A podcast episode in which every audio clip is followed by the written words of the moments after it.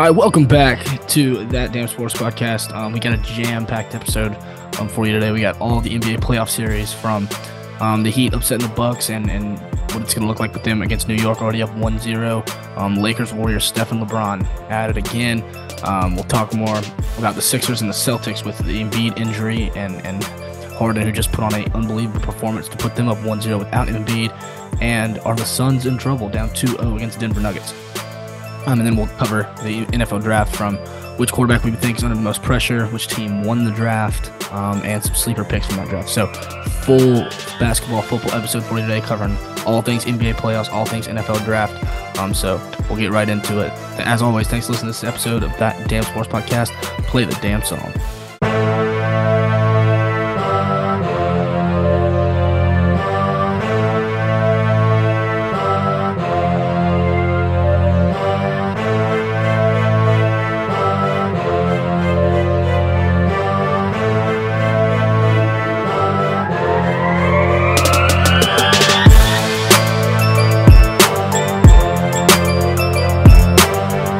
All right, so um, for this one, we're going to get started um, with the NBA, covering a lot of big headlines um, in the NBA playoffs, and then, as I said in the intro, um, we're going to move to the NFL draft and some stuff in the NFL world. But first, this dropped. Our last episode dropped before Miami officially beat Milwaukee, and I'm not going to really talk Miami here, but I know you saw it, Mikey, and I'm very curious to get your opinion because I thought it was laughable, and I, I was really surprised to see how many people we're kind of commending him on this this statement. But you know, the Milwaukee Bucks were the number one seed in the East, had the best record in the NBA, have won a title before. They're not getting any younger. Um, you have runner-up defensive player of the year Brooks Lopez. You have Jrue Holiday, who's obviously one of the best perimeter defenders. You have Giannis, the best player in the world, and you have Khris Middleton, who is a All-Star. And you lose in the first round to the eight-seeded Miami Heat, who are down without Tyler Herro. And Giannis gets asked if he if this year was a failure and he gives this very animated response, like he's upset about the question, and says it wasn't a failure. I'm just, I, you know, I think you know the the piece I'm talking about. Yeah. What do you think? Was the season for the Bucks a failure? I'll give you my take in a second. I want to get yours. Um, I think Giannis was just a little upset about how the, the question was worded. I mean, failure. I don't know if I would say it was a failure, but it, it wasn't what we expected from them. So I, I, I go back and forth because when I first heard the question, I was like, yeah, it, it, was a failure. Like you're expected to, you're the number one seed. You're expected to at least make it. And then you know he gave it that he gave that great answer. I thought it was it was a pretty good answer, but I think it was kind of a way out to basically put the blame on somebody, not to put the blame on anyone else, but to basically push off the question because when it comes down to it, it it was a failure. They're the number one seed. You got Giannis. You got a great team around you if they would have made it and lost, I would have said it was a failure. Maybe if they even made it to the finals and lost, maybe it wasn't a failure. But to go out in the first round, I don't think you could sit here and say it wasn't a failure. Maybe it's not the correct word to use because it sounds like a failure. When I think of failure, it's like, okay, you guys were an awful team. This was an awful season, and they weren't. But they choked when it came came down to it. So I'm sitting here and I'm thinking, Giannis, I get it. You don't like the question, but just be honest you didn't do what you guys were expected to do. And in that case, I guess it is a failure and you can't get mad at the question. So I guess based on your response, it's going to depend on what your definition of failure is. Yeah. I think it's a hundred and ten percent failure, and I hated the response. You're the number one seed in the East. Okay. You have like I've already broke down all that stuff. You have the best player in the world. I know he wasn't MVP, but we all know Giannis is the best player in the world right now. Um, you have an unbelievable defensive team or in terms of players. You have depth, you have everything. You have the one seed. The Heat are down their third best player. And they're the eight seed. And not only do you lose to them, you lose to one guy basically, and you lose in five games when people were pretty much shooing them in to at least be in the Eastern Conference Finals, and they didn't make it out of the first round. It is a failure, and this is going to cause a lot of issues for Milwaukee because now Khris Middleton is a is a free agent. Brooks Lopez is a free agent. Jrue Holiday's not getting any younger. Giannis is I'm not Giannis isn't old, but he's not getting any younger either. This could end up being a a devastating blow to the Milwaukee Bucks for years to come. This might have been one of their last big windows, well, to, unless they do get a big guy. To be fair, Giannis did miss a, a portion of that series. I think if Giannis was completely healthy, and was able to play every single game at full strength, I I would say they probably win. So when you look at it from that aspect, I know it's kind of making an excuse here, but to play devil's advocate, if Giannis was completely healthy, do you do you think the Heat still win that? I'm not entirely sure that they that they do. Yes, he still in his game in his game back from his injury had a triple double. Giannis was not playing any was not playing like an injured person. And to add on to it, the only game the Bucks won in that series was a game he didn't play a single minute. And any any That's fair, but I don't. two I, games he played, he didn't just play. He played really well. He did not look like an injured guy. You watch that, Giannis did not look injured whatsoever. And the only game they won was a game when he didn't play at all. It was game two.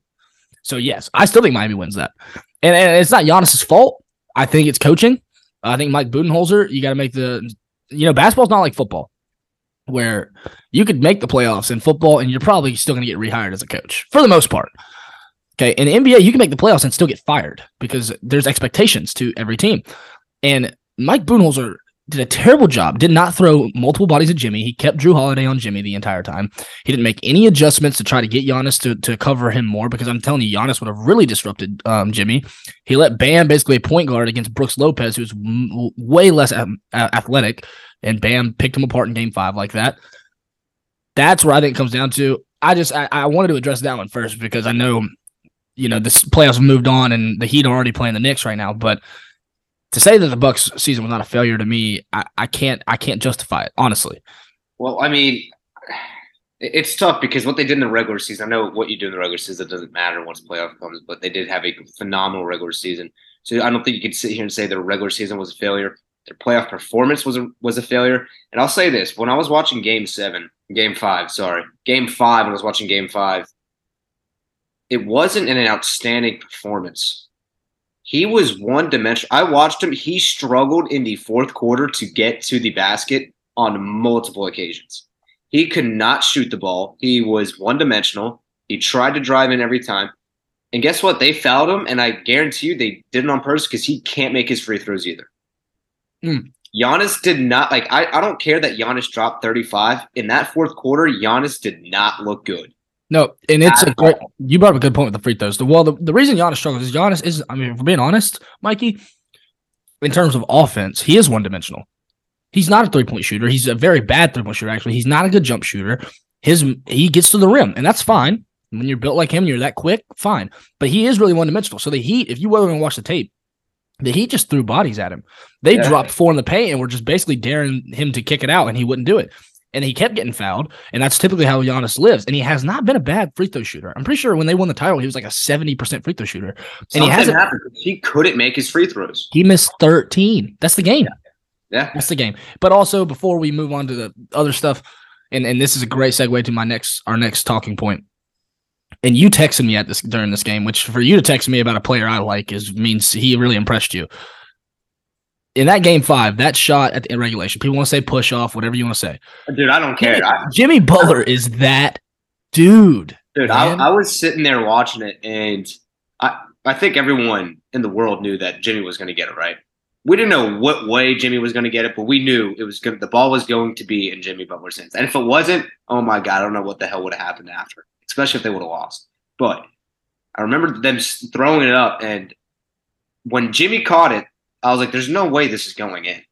I was like, "All right, no way, it's game over," and it fucking falls in, and I, I was lost for words. Dude, and that dude, Jimmy can do in the playoffs, I, I really have not seen anything like it. This guy, like I texted, I was like, dude, Jimmy, I guess does not try during the regular season because I don't see this type of player in the regular season from him. And then something he just turns a switch and he's a completely different player. well, he's always good in the regular season. He's just not like he wasn't even all star this year. And but also you got to think if he was this during an 82 game season, how good would you think he'd be in the playoffs? He really does save himself. He does a good job of it. At least he's not sitting out though. what I said. I was like, he's smart. He he saves himself and he turns it on during the playoffs. And back to what you were saying about the push off, dude, I don't give a fuck. They were both on each other. It is the last play of the game. Let them have a little bit of contact. As long as, long as it wasn't anything crazy, which it wasn't. Did he push off a little bit? Yeah, let's be honest here. He did. But were the defender's hands on Jimmy as well? Yeah. Yeah. So it's, it's fair game at that point And it's and funny. it's still an incredible shot. I'm just shocked that that was the play they drew up. Well, In no, no did I think that was going to happen. the funny thing was they drew up that play in Spoelstra, great great play design. But apparently a report came out in, in It wasn't, it Jimmy. wasn't it wasn't supposed to go to Jimmy, and Jimmy basically said it's mine. Yeah. And that's what the great players do. Um but that leads me to my next point. Because we got a we got a very interesting series with Miami and New York, two very physical old ri- '90s rivalry, very physical, defensive oriented, and then you got on the other side in the West, and the other underdog that that took out the two seed, which really didn't feel like an underdog at all, but the seven seeded Lakers against the Gold State Warriors, who just knocked off the Kings in seven. And granted, so th- when I look at both these series, two underdogs, but they're both dominated by two of you can make a case for either one to be the best player in the playoffs so far. So let me ask you this, and then we'll talk series. Who has been impressed you the most in the playoffs? Steph Curry or Jimmy Butler? Oh, Jimmy Butler. Jimmy, I know what Steph is, and when Steph dropped a fifty-point game, I was like, okay, that that is phenomenal. Let's not downplay what Steph did in that game, but Jimmy Butler, the way this guy plays is is phenomenal. I mean, the physicality he brings, the, the defensive side of the ball, which Steph does not bring to the table, unfortunately, because he's a smaller stature. But what Jimmy has been able to do and bring life into the Heat, a eight seed that nobody, nobody thought had a chance. I mean, we all we all sat here and were like, okay, Golden State is probably going to win, right? It wasn't a shock that Golden State won. I think it was going to be more of a shock to me personally if Sacramento won. And some people may not feel that way, but it, to me, it was like that. For for the Heat to win, it was a it was a shock because I did not think with Giannis and that team around him that they were to have a, that they were to have a chance. And what Jimmy did, I, I like uh, watching that game, I felt like th- I was like, this is awesome. Like this is people don't do these. Play, players do not do this in the playoffs. Not not a lot. And I get to watch this. So by far, Jimmy Butler. I know what Steph is. Steph is a great player, but we've seen it time and time again from Steph. From Jimmy, it's it's just something a little bit different. So the only reason I and I'm saying Jimmy too, but I will say I'll give Steph credit. Fifty points in a game seven on the road. What- Unreal. I said I don't And- want to downplay, but Yeah, no, no, no. And although I guess the reason I give it to Jimmy right now is he does it on both ends. Yes, the the big points are incredible, and he's averaging 37, I believe, right now in the playoffs. But he does it on both ends. He, if you watch, and you got to really watch basketball and really know basketball to see the impact he has on every aspect of of the floor. Steph, I don't think has big, as big of an impact defensively. Now, granted, he's a point guard, and that's fair.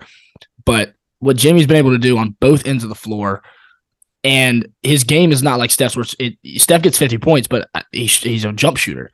Jimmy just Yeah. just Jimmy just gets to the rim and he ma- he makes shots when he has to, and he does stuff that's unconventional. Like Jimmy in Game Four hitting step back threes and in the fourth quarter in crunch time.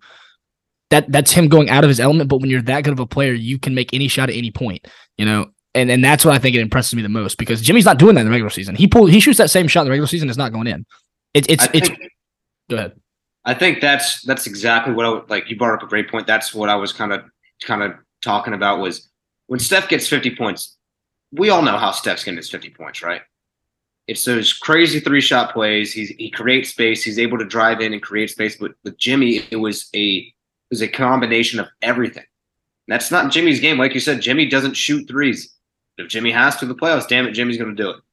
And just the physicality he brings to the game when he drives into that paint, like every time he was driving into the paint, there was someone around his back. And I was like, there's no way Jimmy's going to be able to make this. And what does he do? He makes it. It's just a combination of everything he put together for those points to accumulate. It was it was outstanding.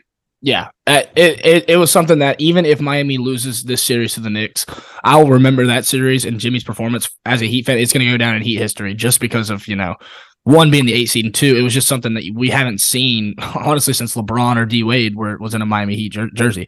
Um, so uh, quickly, and then we'll move on to the to the other two series that are going on. Um, okay, Miami's up 1-0. You know, Jimmy's got the ankle. Uh, Shams reported that Jimmy's ankle, how bad it looked, was not actually as bad as it is, and that he is still a game time decision. Um, and then in the other series, uh, they they start tonight at the Lakers and Warriors. Knowing Miami's up 1-0, but you know Jimmy's hurt, and then the other series hasn't started yet. Give me your quick predictions. How many games and who wins both those series? Uh, I'm, uh, can you tell me how many games Julius Randle's out? I'm So he he is a game time he's a game time decision tonight, but I think he is going to play because I think New York knows if they go down 2-0 to Miami tonight, it's over. Yeah. Uh, I would take the Heat in six. I think, especially if Jimmy's healthy, I would take the Heat in six. I think if Jimmy misses one to two games, I think it could push to game seven because I do think New York stacks up very well against each other. That it's the same type of play style, I think, with both teams. So, but I would overall take. I'm taking the best player on that court, and if he can beat the Bucks and he's healthy, I think he could take with the Knicks. So I'd say game. I would say it goes six games in favor of the Heat, and then for the Lakers and Warriors, this one's tough. I'm going to stick with my pick. I like the Warriors. I think it goes down to game seven, though. I think it's closer. I think they're not going to have an answer for LeBron. I think Andrew Wiggins is going to have a hard time defensively matching up with LeBron, even though he didn't look great this the this past series. And then Anthony Davis, if he can continue what he's doing, I think Looney's going to have a tough time guarding him because Looney was averaging like 17 rebounds against Sacramento. I that's not going to happen with Anthony Davis. It, it's it's just not. So I think they're the Warriors don't stack up to the physicality of the Lakers. But I think with Steph, Draymond, and Clay, and Jordan Poole, you can't always count out Jordan Poole.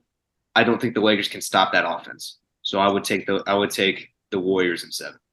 So we have the same picks, but in different games. So now, granted, the time of this recording is is Tuesday, so Miami and New York plays tonight. So by the time this episode drops, this game will be over. So we'll see if I'm right on this prediction. I really hope I'm wrong, but I think Miami is going to punt and basically say, you know, you did our job. We got one on the road because you know in basketball they just want to get one on the road because then you flip home court.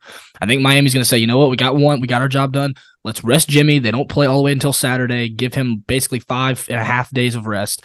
And honestly, tonight we're probably going to lose. So I think Miami wins the series ultimately and gives Jimmy that rest. But I think this goes to seven, and Jimmy does it in Madison Square Garden. In the other series, I just I know they struggled against Sacramento, but Sacramento is a good team.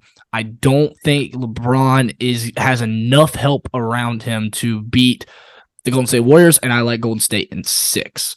Um, now We'll see if we're right. I'm hoping Miami does not punt. I'm hoping Jimmy's 100%. He comes out tonight and we take two on the road and then it's Heat and five again. But we'll see. Um, well, and that's the thing about the playoffs with the podcast. You know, it's kind of weird because we don't drop every other day. Um, it's not giving you guys good quality. Um, so it's kind of hard to make these predictions because, you know, by the time you hear this, Miami might have already won, be at 2 0. But just an example. But we got to cover it. So moving on to our next one in the East. Last night, um, or Monday night, the Sixers took down Boston, and James Harden pulled out a James Hard an old James Harden display, having 45 points. Tyrese Maxey with 26. Um, and Tatum, but then on the other side of the ball, you know, when I saw this, because I didn't get to see this game live, unfortunately. When I saw this, I was like, okay, this had to be a struggle from Tatum or Brown or whatever. Jayson Tatum, Jaylen Brown, and Malcolm Brogdon combined for 80 plus points. Yeah. So let me ask you this, Mikey, because you know Embiid's hobbled, but obviously it didn't seem to matter too much. Um, and Harden played like a Harden. I don't think either one of us expected because we've both been very critical of James Harden. Mm-hmm.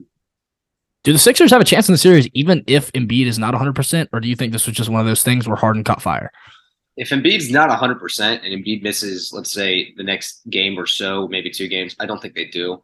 I don't think James Harden, as, as great a performance as, as he put on, I don't think James Harden is doing that back to back games. And I think they're going to need that from him consistently without Embiid to win we saw what Jayson Tatum did against the Hawks. I mean, almost every game he was putting up 30 pieces, and it looked easy. James Harden is going to get you 50 to 20 points, probably have a couple bad shots in there, but is still a good player, but he is not enough without Embiid to beat the Celtics. If Embiid comes back and is entirely healthy, different story. I think the 76ers could take it. Would I pick them? I'm not entirely sure right now. I still think the Celtics are better.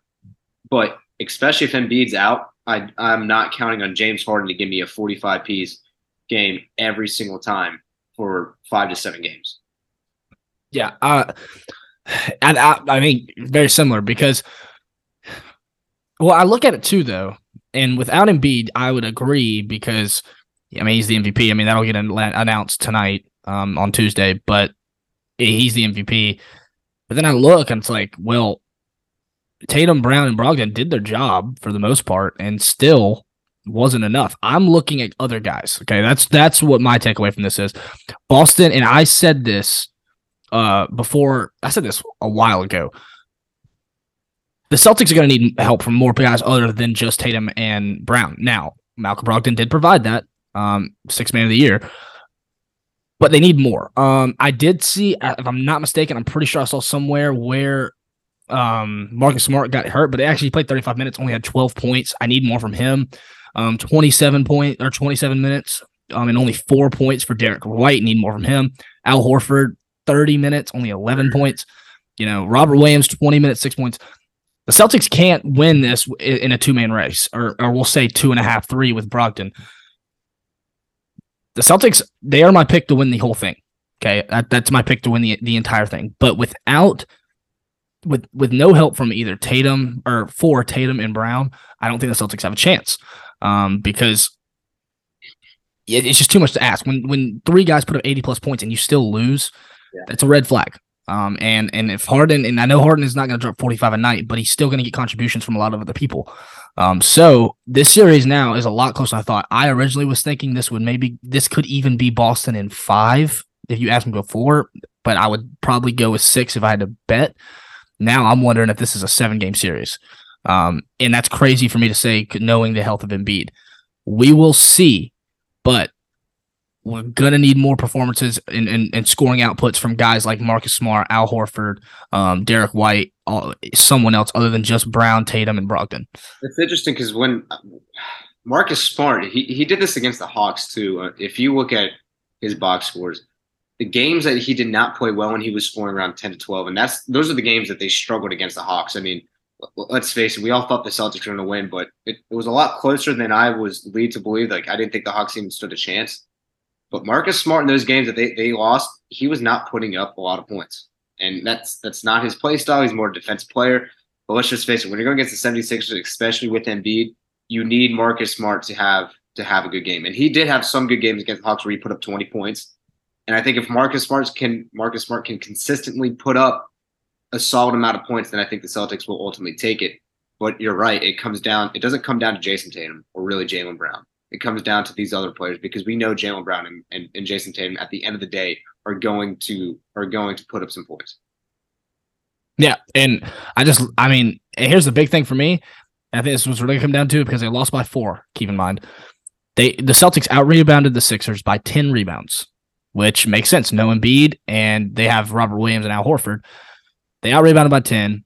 But the big issue was the Celtics turned the ball over 10 more times than the 76ers. They had 16 turnovers to the Sixers, six. Six turnovers is pretty, pretty good for a team to, in terms of keeping the ball. That was a huge factor, especially when you consider they only lost by four points. Um, this series is going to be a lot closer. It's going to be one I'm going to keep my eye on because I did not expect Boston um, to struggle. And granted, they didn't really struggle, but I'm just saying without Embiid, if you'd have told me, about, yeah, it was a close game, but when you put in the fact that Embiid didn't play, yeah, you know that kind like of changes. If, if you were to show me that score and I didn't know that Embiid was out, I'd be like, okay, well, it, it was a close game. Embiid's in. It's both good teams, but if you were to show me that score and I knew Embiid was out, I'd be like, Jayson Tatum, like you said, I would be like Jayson Tatum probably didn't have a good game. Jaylen Brown probably didn't have a good game.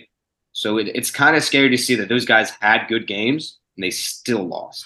And you brought it up before the sh- you brought you brought it up before the show if Tyrese Maxey can give these kind of performances, Dude, the Sixers the Sixers going to win the series. He, like they didn't have an answer for him. Him driving to the basket, his quickness, they didn't have an answer. He was getting to the basket so quick and was able to make those shots. I mean, he played out of his mind. If he can continue playing like that with Embiid back, like you said, he got a shot to to take down the Celtics. And if he's able to do that with Embiid back, you're not you're not asking you don't have to ask James Harden to score 45 mm-hmm. again. You can ask James Harden exactly. to have to have a good game, Maxey have a good game, Embiid have a good game, and you're going to win the series. Um, so the Sixers are a lot better than I give them credit for, but we're gonna see. Um, I still am sticking to my pick where I have Boston winning the entire thing. Um, they're so deep, but so I'm not gonna throw in the towel yet. It's only one game, but very impressed by the Sixers, and the series, the series is gonna be a lot closer than I think a lot of people imagined. And then the last one, and the last series we'll get to before we get into our NFL coverage. And me and you have been both of us have been very critical of the Denver Nuggets. I, am pretty sure last series yeah. we didn't eat last last playoff series in the first round we didn't even cover them because we made jokes about them. Yeah, they're up. Uh, granted, as of Monday night, they're up two nothing at Phoenix. Now both home games but they're up two nothing in game two. Durant had 24, but he did not look like Kevin Durant. He st- he especially struggled in the first half. Devin Booker had, had continued his solid performances. He had 35. Jokic with 39. And what makes this even crazier is they lost in Jamal Murray, who torched them in game one, only had 10 points. So let me ask you this, Mikey, because we've always been critical of the Nuggets and they always struggle. And a team that everyone kind of picked in the West was either the Suns or the Warriors. Are the Nuggets? They're the one seed. They had the best record in the West. Jokic is playing like like he he can carry a team in the playoffs. Are the Nuggets legit now? Uh, is this is this real? Because now the room for error for Phoenix is slim to none. That it, it's so tough because I really want to say yes, I really do. And they are up 2-0. If you would have asked me this when they're just up 1-0, I'd be like, no, it, it was one game. Get out of here. But that performance by Kevin Durant, I mean, two for 12 at the three point line. That is not Kevin Durant like. I don't know what's going on with Kevin Durant, but I'm not ready to to set sail on that ship yet. I think the Phoenix Suns are going to come back and they're going to beat down beat down on on the Nuggets. I'm not sold. I've seen it time and time again where we're like, all right, the Nuggets are good. The Nuggets are good. They're going to win. And Jokic put up 39 points. But you can't sit here and convince me if Jokic has to do that every single game. He's a great player. I think he could. I don't think that's going to happen. I don't think we're going to see Kevin Durant go two for 12 from three point line. I don't think it's going to happen.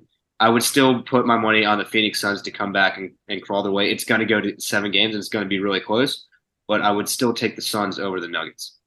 When you got Kevin Durant and Devin Booker, I mean, it's it's hard to bet against them. And I get it's Jokic and Jamal Murray is really good, but Michael Porter Jr. only put up five points. Jamal Murray put up 10 points. If you tell me Jamal Murray and Michael Porter Jr. are going to put up 10, five points each each game, there's no shot I'm taking those guys. So I'd rather put my money on Devin Booker and Kevin Durant. So I think I, I'm I, you know I love my predictions.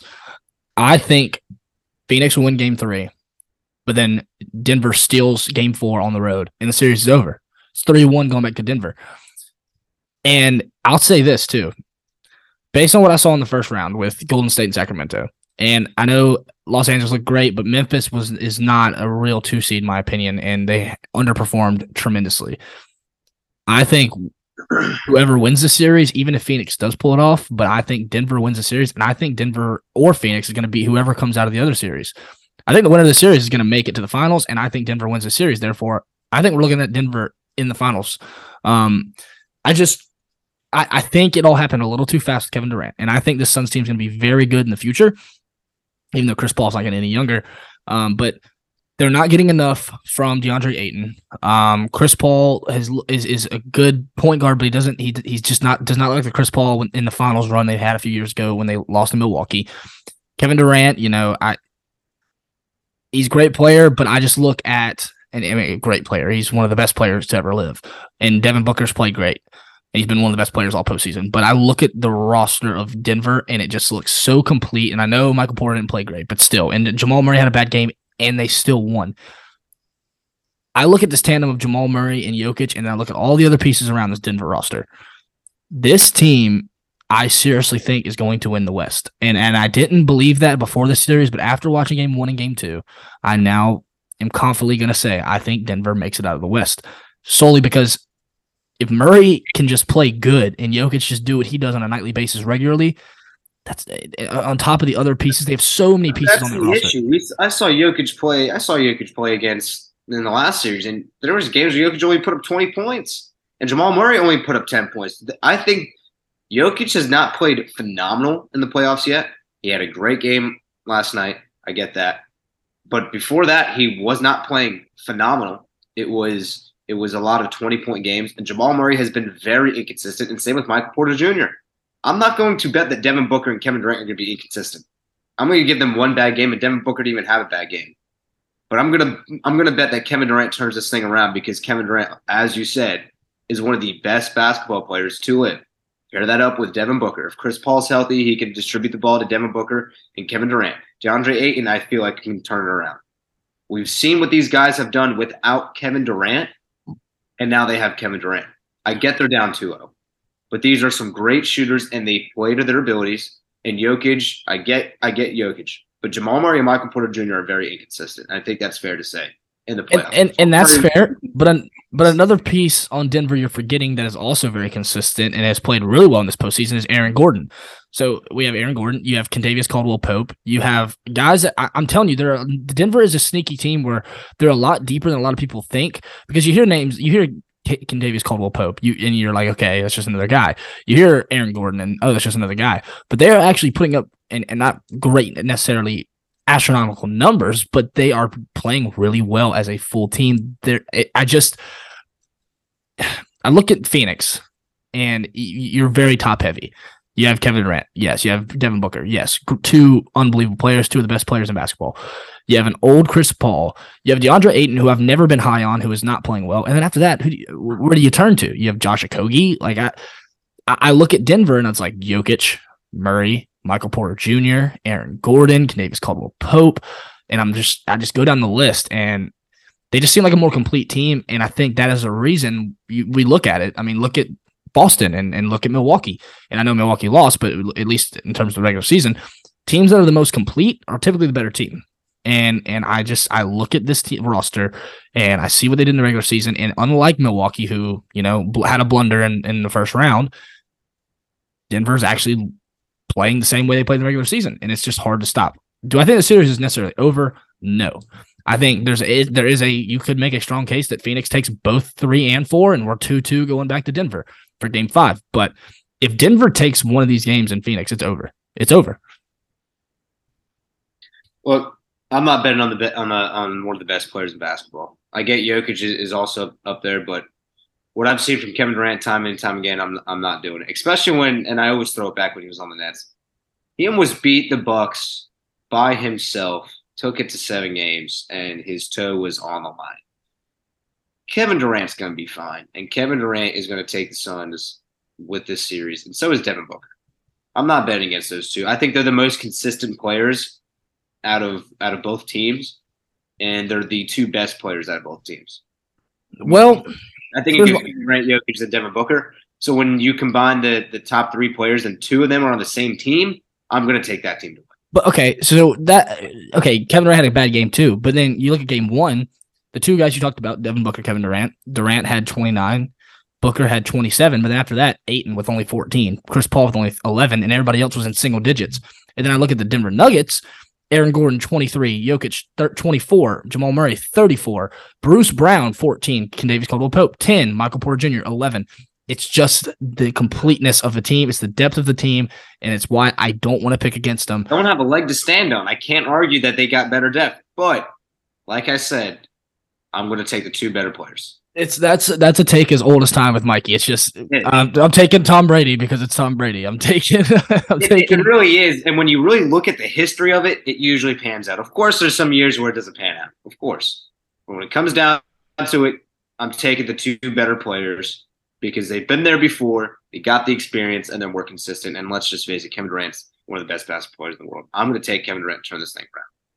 That's fair. I guess we'll see. Um, that's what's great about the playoffs. It's going to be a, by the time we record next next episode. Who knows? It might be three two. Yeah, and I'm just sitting here screwed. So, so we have a lot, but you know it's very fluid. But one thing we now have is a lot of time to relax, decompress, and check out the NFL side of things. Because now after the draft, it's going to calm down a little bit. We're going to have a little bit of time to really look at everybody and see now that we know who their draft picks are, who they ended up signing up free agency. We have everything in front of us we can now start to map out map out what the 2023-2024 season is actually going to look like. So that being said, um, and, and before we go into like teams and and picks like that, in the first couple picks of the draft, you had Bryce Young to the Carolina Panthers, you had C.J. Stroud to the Houston Texans, you had Anthony Richardson to the Indianapolis Colts. And I'm not going to say Will Levis. I'm going to leave him out of this one. Out of those three, given the places they ended up and the pick they were picked at. Who has uh, coming in year one as a rookie? Because typically they don't. Typically rookies don't have too much pressure because they're rookies. But I think it's a little different this year.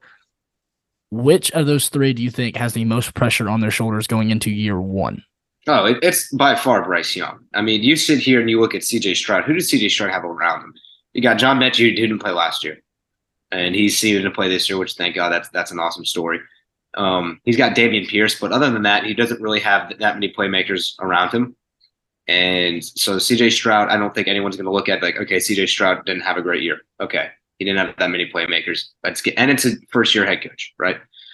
Anthony Richardson, I think we all know is a project. I, I think no one expects Anthony Richardson to come in and, and put up 40 plus touchdowns and, and a winning percentage with the Colts. Um, so it's Bryce Young. What they what the Pan- Carolina Panthers have done essentially is they got Jonathan Mingo out of Ole Miss, who's a really good wide receiver, rookie wide receiver. They got Adam Thielen, a, a veteran who is really good to have for a rookie quarterback. They got I'm missing some, oh DJ Chark, a solid wide receiver out there. So they got some pieces around. I'm not going to say they're terrific pieces, but when I look at the defensive side of the ball, you got Jeremy Chinn, you got you got Brian Burns, you got Shaq Shaq Thompson, you got a lot of playmakers on the defensive side of the ball. You got Jaycee Horn, Donte Jackson. You got a lot of pieces with Frank Reich, who's a proven coach. You got a good offense coordinator from the LA Rams. I forget his name, but he's he's a good good offense coordinator. And you got ah, the Denver Broncos defense coordinator. I'm I'm blanking on his name. You know his name. I'm blanking on his name right now. I'm gonna have to fact check that. Anyway, so you got a good coaching staff with Josh McCown at quarterback. You got pieces around Carolina and in a weaker division. So it's going to be Bryce Young, especially because he was the number one overall pick, and there's a lot of questions going into his size. Will he be able to, like like Kyler Murray, is the size going to be a factor, right? So I think if you look at C.J. Stroud and Anthony Richardson, you look at their teams and, and what they were drafted at and the expectations for them year one wasn't anything really. Maybe C.J. Stroud is a little higher than Anthony Richardson, but Bryce Young has expectations because he's regarded as a phenomenal athlete. I mean, people are comparing him to Patrick Mahomes, so it's got to be Bryce Young. But I don't think it's fair to sit up here and say that we should expect Bryce Young to make the playoffs and throw for 30 plus touchdowns.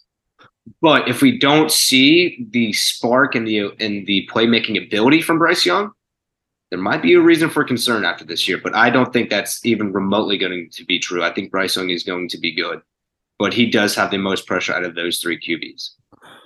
So I agree.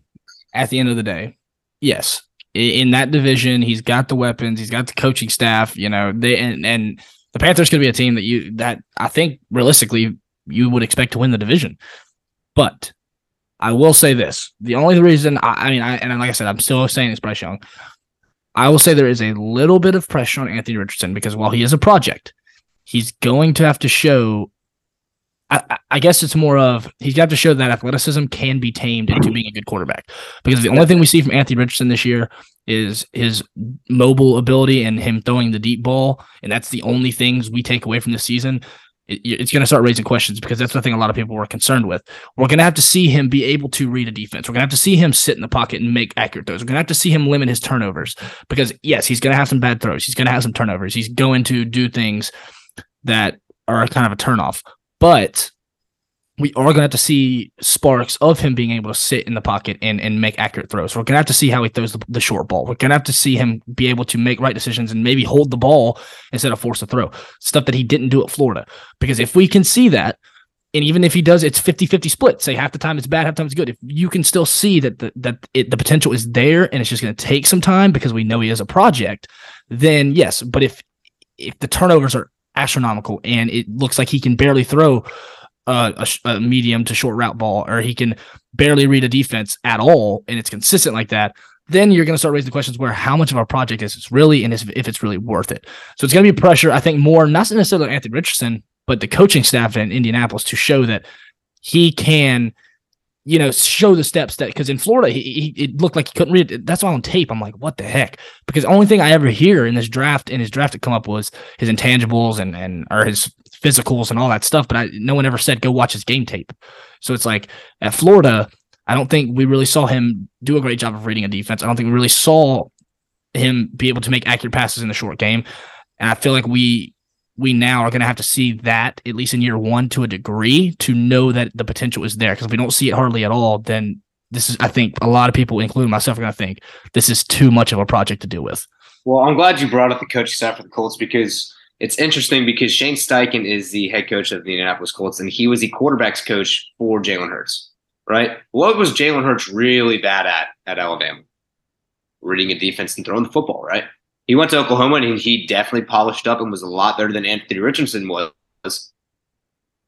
So it leads me to believe that Shane Steichen looked at Anthony Richardson. So these are the similar traits of Jalen Hurts. I think he's more explosive. He's got a better arm, but similar traits. Was an accurate passer, can do it with his feet, big, strong athlete. Look what he did to Jalen Hurts. I know we're not high on Jalen Hurts. The man made a Super Bowl and put up good passing passing stats. So I think Shane Steichen's going to take Anthony Richardson, implement the same system as, as they did with Jalen Hurts, and I could see it working out. That's why when they picked J- when they picked Anthony Richardson at number four, even though I thought it was going to be Will Levis, that's why I was like, okay, it, it does make sense because Shane Steichen is now the head coach of that team. So I think Anthony Richardson, I know this is getting a little off topic, but I think he might be in the best position to succeed out of both of these quarterbacks for the long term, for the sole fact that Shane Steichen has done it with a similar player in a similar offense because they got the defensive players. They're starting to build up the offensive side. So I think Anthony Richardson, I agree with you. When I watch the game tape, he can't read the defense. That's that's apparent. But he only had one year playing, right? One year playing. I think if you can actually get Anthony Richardson in the building, sit him down, and he's able to learn the offense and he's able to read the defense, I think he could be a good player. But you're right; he's a very raw talent. It's going to be really interesting to see if Sean Steichen can do the same thing he did with Anthony with Jalen Hurts with Anthony Richardson. He did the same thing with Jalen. So now, going from that, it leads me to my next one, and I think in this next one, I'm gonna now I'm gonna go team based, and it's gonna be who we think had the best draft. And I think if you say honestly, you can make an argument for a couple teams, but I think if you were to say anyone other than the Philadelphia Eagles, you'd be kind of kidding yourself.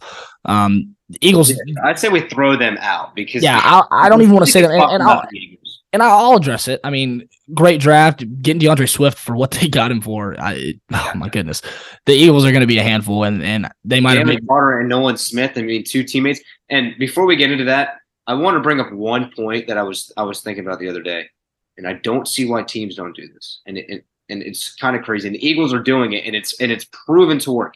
Why do you not draft players from championship teams? I don't care if their production maybe wasn't as great or maybe their athletic ability is maybe not as great. If they have success on a championship level team like Alabama, Georgia, these types of teams, why are there not more players taken from those teams higher?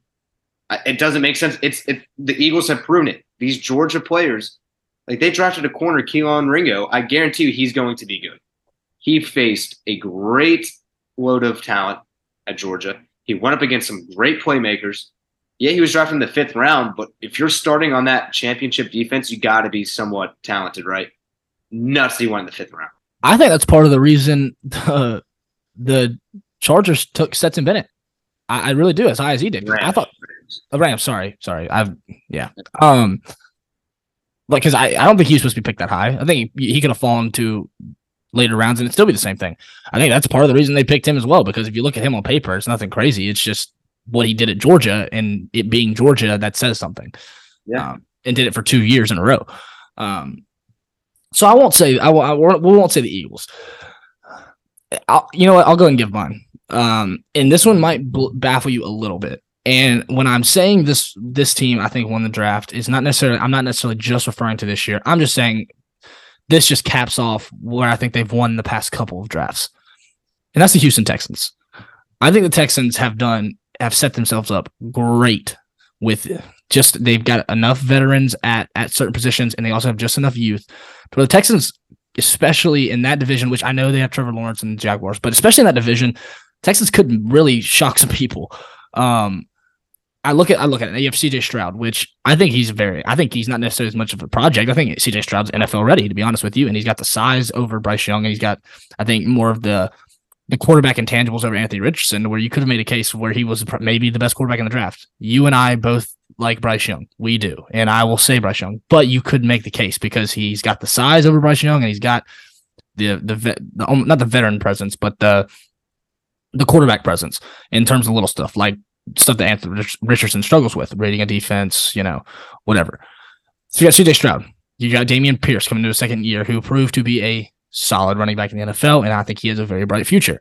You have John Metchie. You have you brought in Robert Woods, who is a veteran presence and is going to be good to have for CJ Stroud, almost like the Adam Thielen with um with Carolina. I think Thielen's more of an upgrade, but still Robert Woods is a good receiver to have.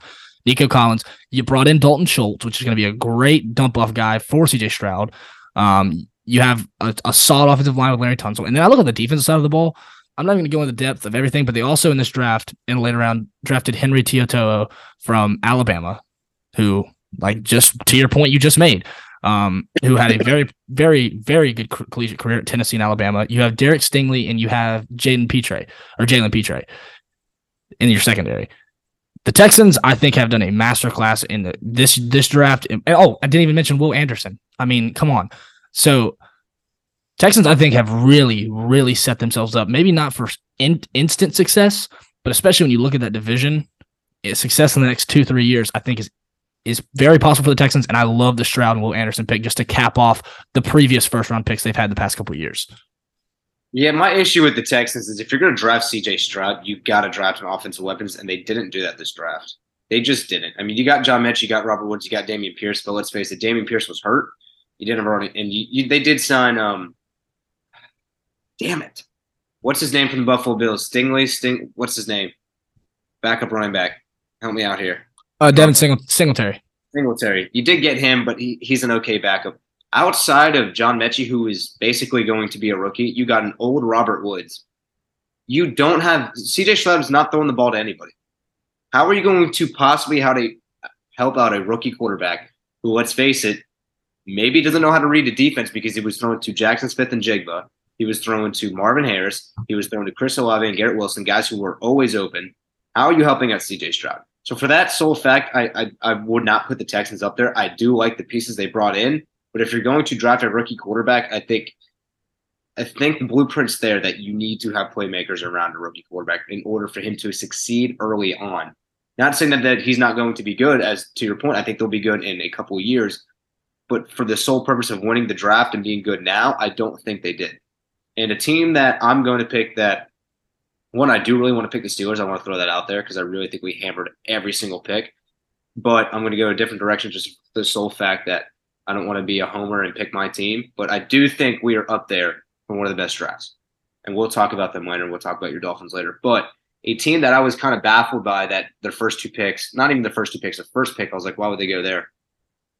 But the Detroit Lions, I love Jahmyr Gibbs, and you know how much I'm high on Jahmyr Gibbs. I think he is a solid running back. I don't know if he's better than Bijan Robinson, but I don't think it's it's off by a mile if you if you're going to sit here and say they're really close. You traded D'Andre Swift, who let's face it, D'Andre Swift's a good player, but how many times did he really play? It was Jamaal Williams all last year, right? So now you got a stud running back to help out Jared Goff. You got Jack Campbell, who I think is an underrated linebacker. He's now going to be paired up with Aidan Hutchinson. So you got the defensive end in Aidan Hutchinson. You got Jack Campbell. And then you lose TJ Hockenson, but you draft another Iowa State um, tight end in Sam LaPorta, who is probably the best passing catching tight end besides Dalton Kincaid. So now you got the tight end position filled. And then at pick number 45, you get Brian Branch with CJ Gardner Johnson now. And you got Cam Sutton. And you got Tyree Wilson now. The Lions are now set up for success. And then I love the pick with QB Hendon Hooker. Jared Goff, after three years, you could plug in Hendon Hooker, see if he's good. Maybe after two years. I think they have literally filled every need on the offensive side of the ball now with playmakers and the defensive side of the ball. They killed their draft. And I would go with Detroit Lions. And nobody was high on the Jahmyr Gibbs pick, but I am. He was he's an absolute steal. He's a really good player. And Jared Goff is going has another playmaker around him now. Now, ah, the only thing about that is too though, I I would have liked because there were a lot of receivers in this draft. I would have liked a receiver. Um, see, and I'm going to debate you on that. Out of these such Jaxon, Smith-Njigba, Quentin Johnston, Zay Flowers, the guys that were picked in the first round, you could argue Jalin Hyatt, but he fell to the third round. There wasn't that many. This was a defensive side of draft. This was a deep defensive side of the draft. There wasn't a lot of offensive players. There really wasn't.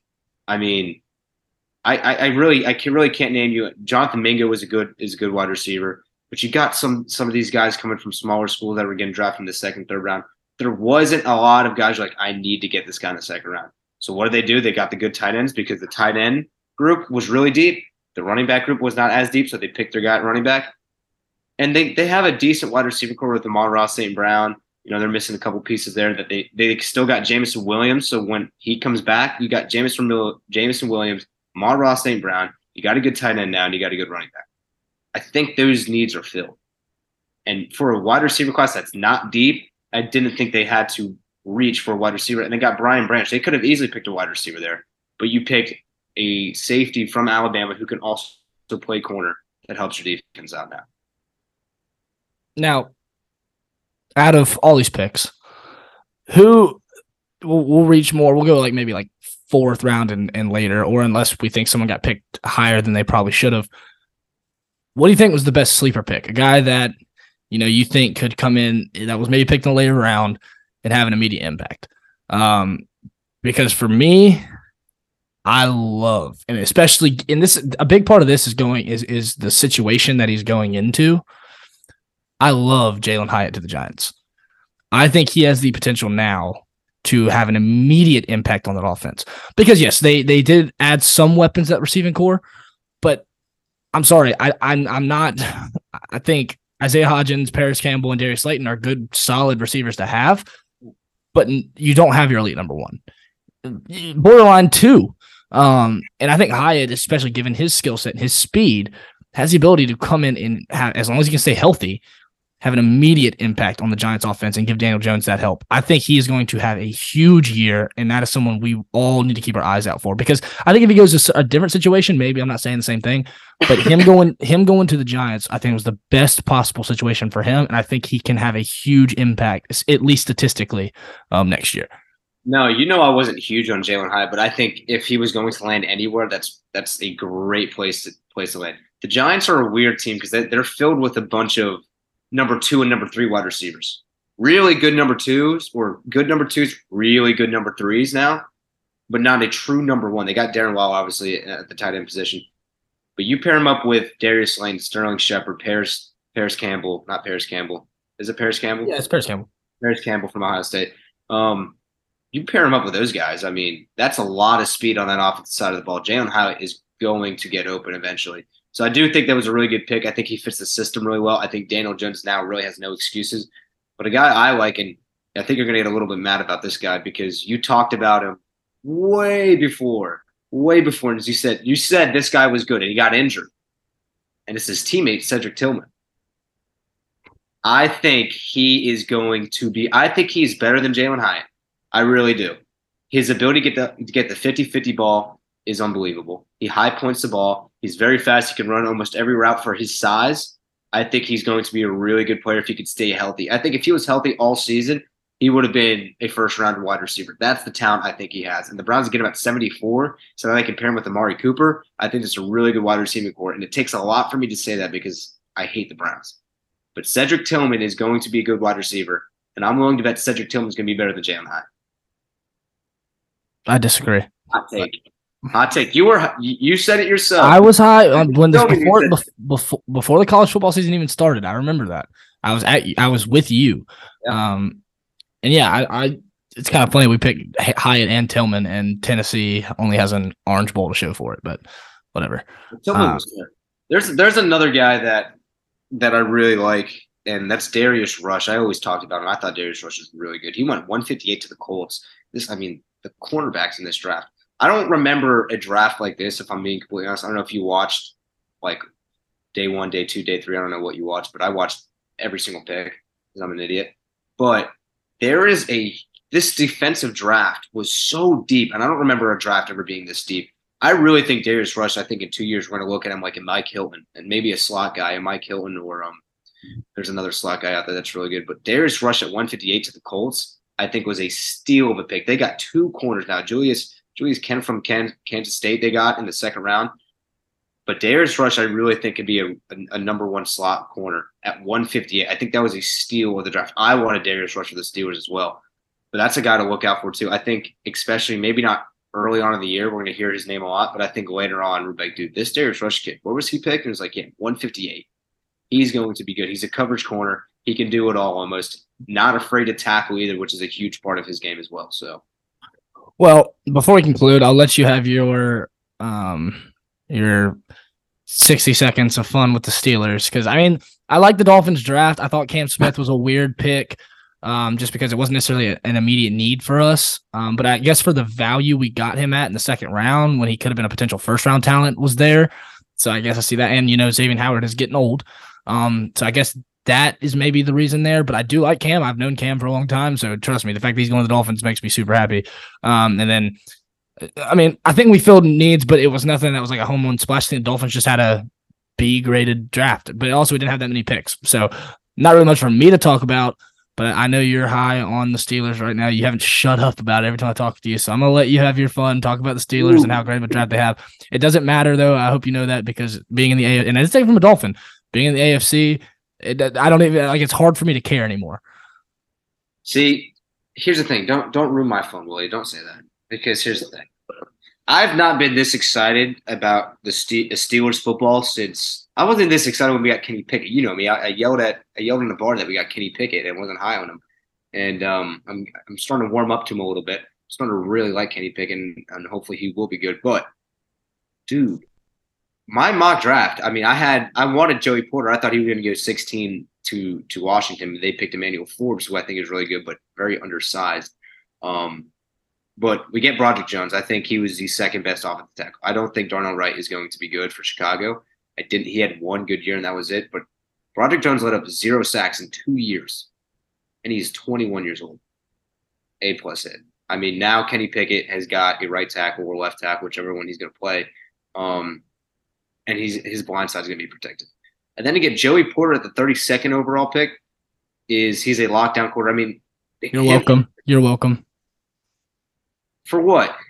The, the Dolphins bless you to have that pick. Yeah, because you guys have to tamper because you guys are a shit organization, right? Okay. All right. Well, 16 to 13.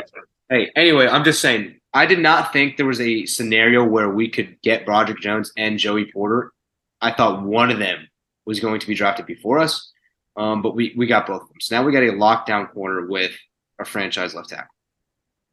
And then at at the time, I don't know why we picked. Oh wait, I'm skipping one. And then we got the guy from Wisconsin, the defensive tackle, Keishon Buitt. I think I'm pronouncing his name right. Who I wasn't really, I, I really didn't know much about him, but after watching his game tape, apparently he was the second best defensive tackle in in the entire draft, and we got him at 46 or 49. And we do not have a defensive line.